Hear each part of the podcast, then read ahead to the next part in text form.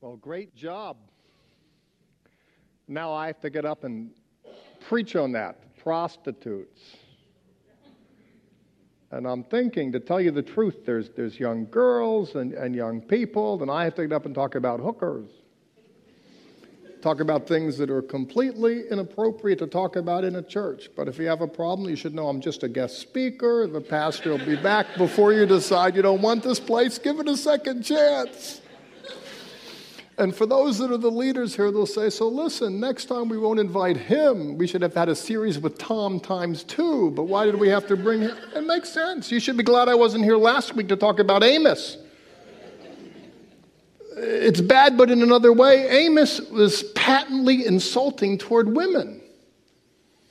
In the fourth chapter, he calls women a bunch of pushy cows. Now, that's no way to endear yourself to women, by the way. I got news for you. You say, listen, you're a cow. It doesn't work. And he says, You push around your husbands, you're drunk and you know, pushing them around, laying on your couches, sending them out to go buy another crown royal for you because you haven't had enough. I mean, it's so insulting. I got news for you. Today's not a whole lot better. Today's not just insulting, it's graphic. It's completely inappropriate. And to tell you the truth, I shouldn't have to talk about it, but it's in the Bible. And the series here is for fun and profits. It's not a lot of fun. We'll try and have some fun. I hope it'll be profitable as we look at hookers and more. I invite you, please, to open up your Bibles to the book of Hosea. And before I tell you, before we get into the story of hookers in Hosea, which is an interesting title for a sermon, I want to make a statement that will be rather shocking uh, on the front end, but you need to hear the whole sentence because I want to begin by looking at this hooker by talking about my experience with hookers as a police officer.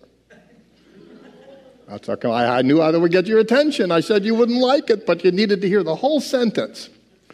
I have had experience dealing with prostitutes. I remember as a rookie going into a brothel and cleaning out the place. A very interesting story.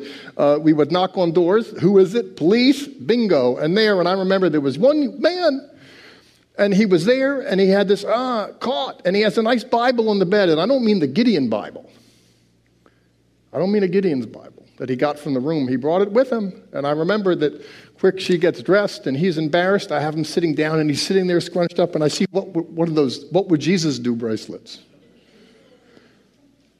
And I look at him and say, what would Jesus do? I've had experience out on the street dealing with the sort of things that we're going to look at in the text, both from arrests, problems, traffic stops, and the like. What I'd like to do is draw from some of that, at least the emotional level. I don't know uh, exactly what can happen to people where they become so hardened, they become so, uh, something happens. I would imagine there's natural instincts in a woman. Not that I'm an expert in women to tell you the God's honest truth, but I would imagine there's natural instincts for love and family. And to throw that under the bus for a life of, of just use and abuse with nothing but someone throwing a coin at you. I would imagine just to do that transition, uh, something's happened in the mind that I can't fathom. But I want you to look with me, please. Uh, I want you to turn uh, on your iPads. Don't tell me the battery's dead. Oh, there comes the apples coming. So you see, it's and you, you need to have iPads. I used to say, open up your Bible, but then I preached in California and I learned that that's not cool anymore. What you have to do is say, uh, turn on your applications. Uh, uh, turn on your iPad, uh, turn on your cell phone, go to the Bible app. And when the apple finishes firing up, then you, oh, there's my, my pretty wife. And now you go to slide it, you go to Bible. And I go to my notes just as my wife wrote them for me so I don't embarrass myself too much. You know, but really, it's to talk about prostitutes and hookers. I, I think it would have been better for her to be here so that way I could be guided by her disapproving looks. Because sometimes, you know, I get that look and then I know I've gone overboard, but I have none of that right now. So I'm on my own up here. It's a lonely place. I feel a little insecure. If I say something inappropriate, the pastor will be here shortly. He's in Anchorage, Alaska right now, but he'll be coming back quicker after he gets all the text messages. Um, but I want you to look, please, in Hosea chapter 1. We're told in verse 2 the Lord began to speak, and the Lord said, Go take yourself a wife of harlotry. You mean an ex harlot? No. You mean you go to Prostitutes Anonymous for recovering? No, no, no, no. Go, go on the street. I wonder, how do you do that? He says, Go take yourself a prostitute. What does he do? He drives up on the side of the road, and a lady in a short dress and buxom and a low neckline comes over. He beckons her, he comes over, and he says, Excuse me, I, am just wondering, ma'am. She doesn't have a lot of experience, so he's nervous. Uh, uh, excuse me, uh, I'm just, just are, are, are, you a prostitute? No, I'm a nun. It's 102 degrees. I don't feel like wearing a habit. Of course I'm a prostitute. For No, uh, I'm sorry. I, I, I don't. I, I, am just wondering uh, what, what, what, what what you would charge by the hour. Mister, believe me, I'm so good, we don't need an hour. I charge by the job. He says, No, the, the, the, the reason why I'm asking for the hourly rate, to tell you the God's honest truth, is because uh, I'm wondering not just the hourly rate, but the, the day rate. He says, You want to buy me for a day? Well, well, well uh, what's the weekly rate? What, mister, you want to buy me for a week? Uh, uh, what's the, the monthly rate? Uh, uh and by the way, uh, what would it cost if I bought you for 50 years? You're crazy. The guy just pulls up and he says, Listen, I want to buy you, a prostitute, not an ex prostitute. This is a prophet. The Lord says to him, uh, Go take yourself a wife of harlotry and children of harlotry. He says, Go get yourself a woman who, you know, go to the house of ill repute, go to the house of the rising sun, and uh, go have some sons through her. Do that. And why is he to do that according to text? He says, For the land has committed harlotry by departing from the Lord. He says, Go get marry yourself a hooker to tell you the truth. But why should I do that? Well, you know, from God's perspective, this whole nation is a bunch of hookers. Nobody's faithful around here anymore. I mean, they're, they're, they're all sleeping around in some kind of religious sense. So he tells the prophet, listen, you know, go get used to her. Go get yourself a prostitute and marry her publicly. In verse 3, so he went and took Gomer. That's a boy's name, by the way, in Hebrew. It's like the, you know, was was Johnny Cash, the boy named Sue? Listen, if you have a son, you name him Sue, you know you're in trouble for a lifetime with a name like this. So he says, Listen, go get this girl who has a guy's name. I don't know what that's all about. Text doesn't say.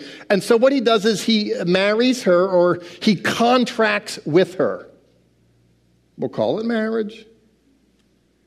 So we're told that he went and took Gomer, and she conceived and bore him a son. Oh, ain't it beautiful? Uh, first came love, and then came marriage, and well, not exactly like that, but someone did come along in the baby carriage. And the Lord said, Call his name Jezreel, which means God scatters, or call his name No Future. Call his name Get Out of Here. A lot of weird names here, a lot of weird stuff here. Well, I just don't think this is appropriate in church. Well, I, neither do I. I don't think it's appropriate. But what can I say? I only work here. The guy said we're doing a season on prophets. You have Hosea. Thanks a lot. Couldn't you give me Isaiah, something more interesting? But instead, I have to talk about hookers. Why? Because it's in the Bible. And if it's in the Bible, it can be in the church house. But, anyways, moving right along with the text. So, call his name, get out of here. That's a great name for a boy.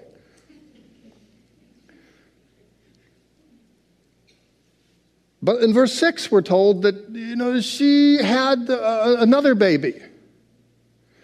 We're told in verse 6 that she conceived again and bore a daughter. Oh, you know, just to warm a mother's heart, a little girl. It's just beautiful. It's so touching. Then God said, Call her name Lo Ruchama. Let me tell you what Ruchama means. You know how you have cute girls' names like there's Charity and there's Grace, you know, and Mercy. Lo Ruchama means no mercy. Ain't that sweet? This is my little girl. Uh, uh, Lo New Merton, uh, uh, no mercy. Can you please come to dinner and wash before you eat? How do you call a girl no mercy? I mean, that, that's just insulting. That's weird. You got a wife, Gomer, with a boy's name, and then you have the firstborn son is get out of here. The second is a daughter named No Mercy. So if you think it's a weird story, it is weird, but don't take it out of me. I only work here. I just read the book. He said, Do Hosea. So I do Hosea. And what can I say? It's in the Bible, so it should be in the church.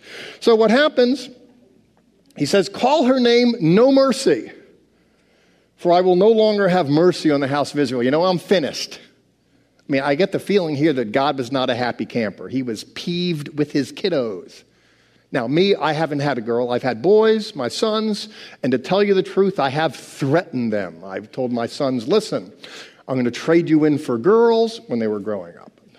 I, threatened to trade them in for girls, and believe me, I wish I'd done that on more than one occasion. I said, I'm going to trade you in for girls. I told them I'm going to sell them into slavery.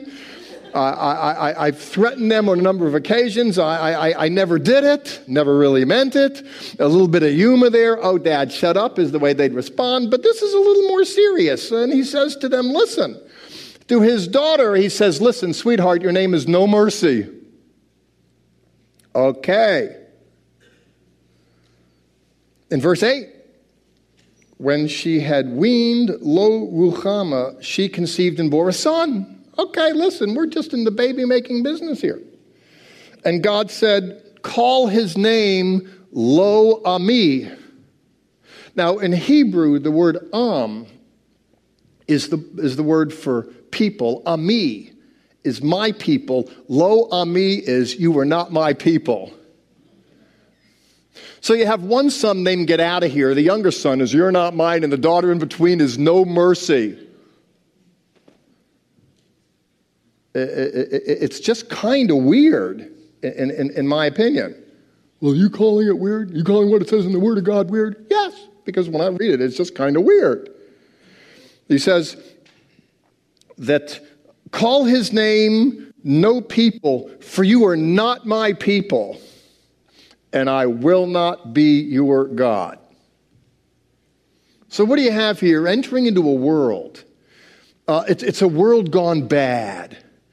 It's, it's, it's a world coming unglued because of sin and circumstance. And uh, prophets had come before, but they just were not heeded. So, in the interest of trying to get people's attention, the Lord sets up this this dramatic moment where the prophet isn't just someone with a word, but there's some kind of congruity where his life becomes something of an object message of the message. There's congruity there, where inasmuch as much as the people themselves have been wayward in, in a religious sense, what they're doing with their affections and lives, they'll show up for church, but the truth of the matter is, is they're just going different directions, and, and God is not a happy camper and this is going on, and we're right up against judgment to be meted out. Well, in advance of that, there's a story here about some guy who's called to, to marry a prostitute and become some kind of living object lesson. And there is a kind of shock effect to the story, assuming I've understood it correctly. There is a kind of shock inasmuch as it's shocking for me to talk to you about it, it would have been shocking for them to live and, and know this story back in the day when it's played out. So, because shock is obviously the intended purpose, I have no interest in sparing anyone from it. I just as soon be shocking and let the impulses go where they go. Plus, my wife's not here to give me the disapproving looks to say rein it in a little bit. So I am just, you know, uh, I'm, I'm without, you know, those, those kind of restraints. I want you to look in chapter 2 real quick, and I want to shift gears. Where, in as much as you hear uh, uh, Hosea saying, Listen, that's not my kid. You know, the one kid is named Beat It, the other girl, the girl is No Mercy, the son is You're not mine. Leaving the family drama. Now, if you look in the second chapter, there's, in order to be more gripping still, there's the language here of indictment that's ubiquitous in Hosea. It's found elsewhere as well. Very, very legal language. He says here, bring charges against your mother, which is rather interesting, to tell the kids, to, to turn on your mom. He says, bring charges against your mother. Parenthetically, I, I, I keep a, uh, you know, I'm, I'm, an eccentric theologian, rabbi kind of guy, I have that happening, but I keep a commission as a cop, active. Shave the stuff off the face. I'm assigned to a detective division, but I'll shave this stuff off and go out in the streets because I just like the streets like that. I mean, I'm a, I, I think it's very interesting. You, you, get a front row seat to a weird circus, and in some way, I'm just kind of addicted to it, I suppose. I don't know. But and I like to get out there and help people. Um, it's just interesting. I'm a little old for it. I realize at 57, but I don't, I'm way too young to play golf. And, and I like to say personally, I'd rather chase odd balls down freeways than little white balls down fairways, you know, but it's whatever works for you, I suppose. Well, anyway, so last week, last week, I get dispatched to a, a call where it was a father who wanted to file charges against his son for theft. So I go there and knock on the door. Who is it? Police. I go in. There's the mother there just kind of sitting on the couch looking at the Olympics. There's the son over there who's clueless what's going on. And uh, so I, I walk in, and the father, this is his only son, his only son the father says, There he is, arrest him. He's a thief. 15 year old son. I'd have opportunities to walk into uh, these uh, rather interesting family dynamics. I, have gone on a few occasions where the kids called to get their, uh, their parents arrested. I remember uh, one call like this where he says, Bring charges against your mother. You know, mothers, what a bummer. Moms get blamed for everything. Uh, I remember taking a call. It was a 16 year old girl who called 911. So I took the call. And uh, uh, can I help you? Yes. My mother beat me. I want her arrested for assault. She spanked me with a belt. Oh, okay. And the mother's there.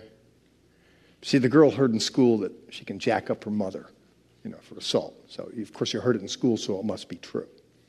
So uh, I look at the mother. I says, ma'am, did you hit your daughter? Uh, with a trembling lower, uh, yes. The daughter, with a belt. With a belt. Uh, uh, yeah. See, the mom knew she was going to get locked up. She might not beat the rap, but she wasn't going to beat the ride. Mama knows she was going to jail. So I tell the daughter, I says, go get the belt. Let me see the evidence. She, she's, she's just as happy as a mosquito in a nudist colony to go get that belt. She's just like, oh yeah, baby, I want it. So, okay, I could have done without an illustration. Edit. Sound booth. I don't want Dave to hear that. I'll never come back. Okay, so what, what, what? That's as happy as can be. So what happens is then the daughter comes with the belt. And I look at the mother, trembling lip. Did you hit your daughter with that belt? Uh, yeah. I said, I want you to hold the belt. So she held it. Hold it the way you held it when you hit her. So she held it, she grabbed the buckle, and she looks at the daughter. And I said, When you hit her, were you grabbing the buckle or were you grabbing the other end of it? Well, I was grabbing the buckle. And I looked at her and said, Okay, ma'am, what I want you to do now is beat the living daylights out of your daughter in front of me. and I looked at that 16 year old girl and said, Listen, sweetheart. If you think the state of Texas is going to take your mother to jail for spanking you, I got news for you. They'll be selling snow cones in hell before that happens. and so I told the mother, I said, listen, what you want to do is you want to aim for the tuchus. That's why God created extra fat there. Aim for the tuchus. The state of Texas realizes if she squirms, you might miss. And it might go down a little bit, and it might go up a little bit, but nobody's perfect at close range, and there's a lot of emotion and wiggling going on. So I, have had experiences with bringing charges. You know, and, and it really is rather strange. It's intense, by the way. It, it, it's one thing to describe it, but when you deal with these family dynamics, it really gets weird. It really does.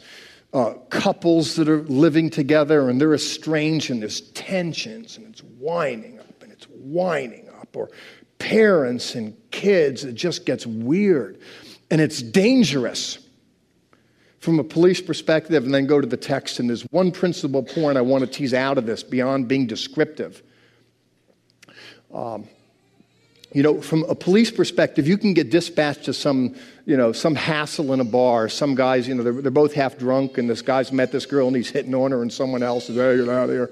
I mean, he's known her for 12 minutes. Someone calls the popo, the police, and the police come, you get out of here. And then they leave.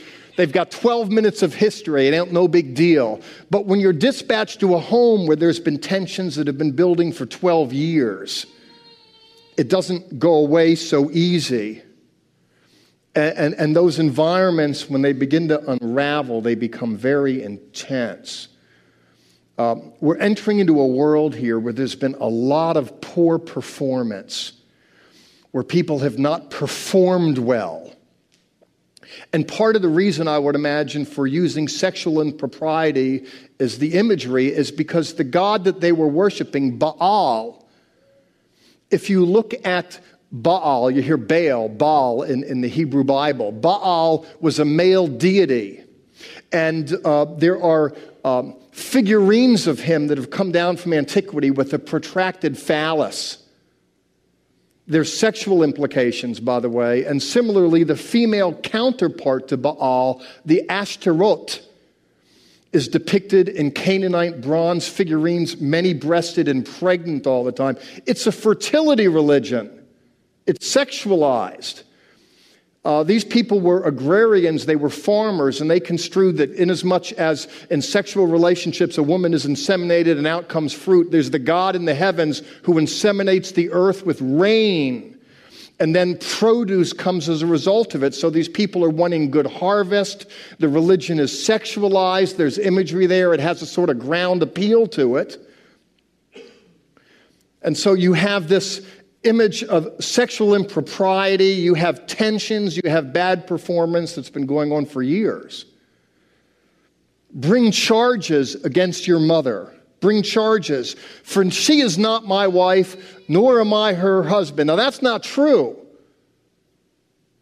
That's not true because it was already made clear that there was a, a, relationship that was established with legal tender. Let her put away her harlotries from her sight. For she is not my wife, nor am I her husband. Let her put away her harlotries and her adulteries from between her breasts. The language here is really graphic. Okay, Jeffrey, you've said that. You're being descriptive we, we, we know there was trouble in River City. As you hear this story, um, I, I, I want to ask you a question. Never mind this world that's a few thousand years ago. When you look at your own world, in your own webs of relationship, can you think of people that are poor performers? They're just performing poorly in life, in religious life, morally, spiritually, overall, socially. Are there people that are performing poorly? Now, the, sometimes when, when, when they go out chronically, and the word chronic and the word chronology are cut from the same cloth. In Greek mythology, there was Kronos, this deity that gobbled up time. So, but when you look chronologically, or perennially, when you just look at these individuals as they're making their journey from the womb to the tomb, as they're making their passage through life, their performance is lackluster and it's ubiquitous and it's a downward trend and it's pathological because of the way they're oriented. They're making decisions that are hurting themselves Never mind you, they're hurting themselves, they're hurting other people. If you have individuals in your webs of relationship, if a name, a circumstance, a situation, be it close or distant, if something pops up in your cerebral cortex, never mind them for the moment, my question is to you how do you personally interact with those people? Is your overall disposition toward them defined solely by what you've read here? That here's an example of angst. Here's an example of giving voice in drama and indictment language in a way to cast aspersions to be descriptive. If you're minded to speak to them like that all the time, I want you to know within the sound of my voice, that's not the whole story. Because it's easy when we're disconcerted simply to give voice to that disconsternation. The real story isn't in the gory. The story was in the drama, the story of a man that loved her still. Looking like a sandwich with two pieces of bread, let me briefly note with you what's in the middle of the introduction that was bombastic with marrying the prostitute wife in the first chapter, and then the indictment language. Well, jack up your mother in the second chapter. What's in the middle of that? I want you to turn with me, please, uh, back to the text.